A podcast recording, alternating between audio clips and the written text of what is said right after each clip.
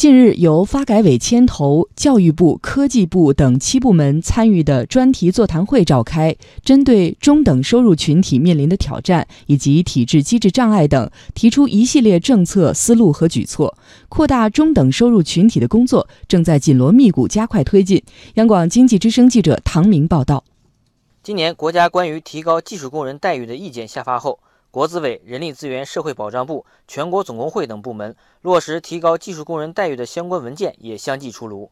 作为工厂里的高级钳工，刁师傅说：“工资与企业效益挂钩，让大家更有盼头。我们这个工资呢，主要主要由效益工资支撑。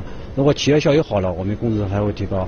所以我希望呢，就是出台一些关于加强完善我们这个工资这个增长机制吧，来让工人们呢，对这个未来这个工资收入有了更大的盼头。”越来越多的高级技术工人因为工资待遇的提升而跑步进入中等收入群体。有关部委今年明确要求，研究提出扩大中等收入群体比重的阶段性目标、主要任务和政策着力点，并制定相关的规划。国家统计局原总经济师、国务院参事室特约研究员姚景元认为，中等收入人群的扩大有利于抵御外部经济环境的冲击。我们现在有全世界最大的中等收入群体。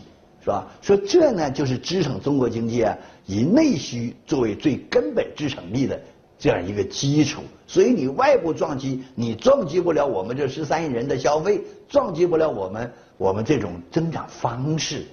扩大中等收入群体，不仅让中等收入门外的劳动者受益，也让企业分享了红利。中国航发黎明公司首席技师洪家光认为，提高技术工人的工资，让他们进入到中等收入群体。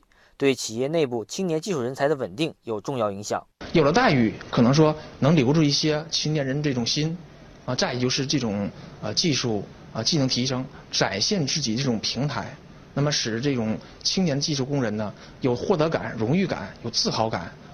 专家认为，破解中等收入群体面临的体制机制障碍，一是通过完善社会保障，增加人力资本，促进低收入群体加快迈入中等收入群体。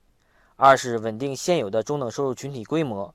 首都经贸大学劳动关系研究中心主任陶文忠建议，应该关注在破解体制机制障碍中的公平性问题，收入分配更加公平，就是大家所关心的这些个教育啊、医疗啊这些个产业。那么，怎么样使它更公平？那么就是说，市场规则必须要按照它的这这种合法的这样一些规则去运行。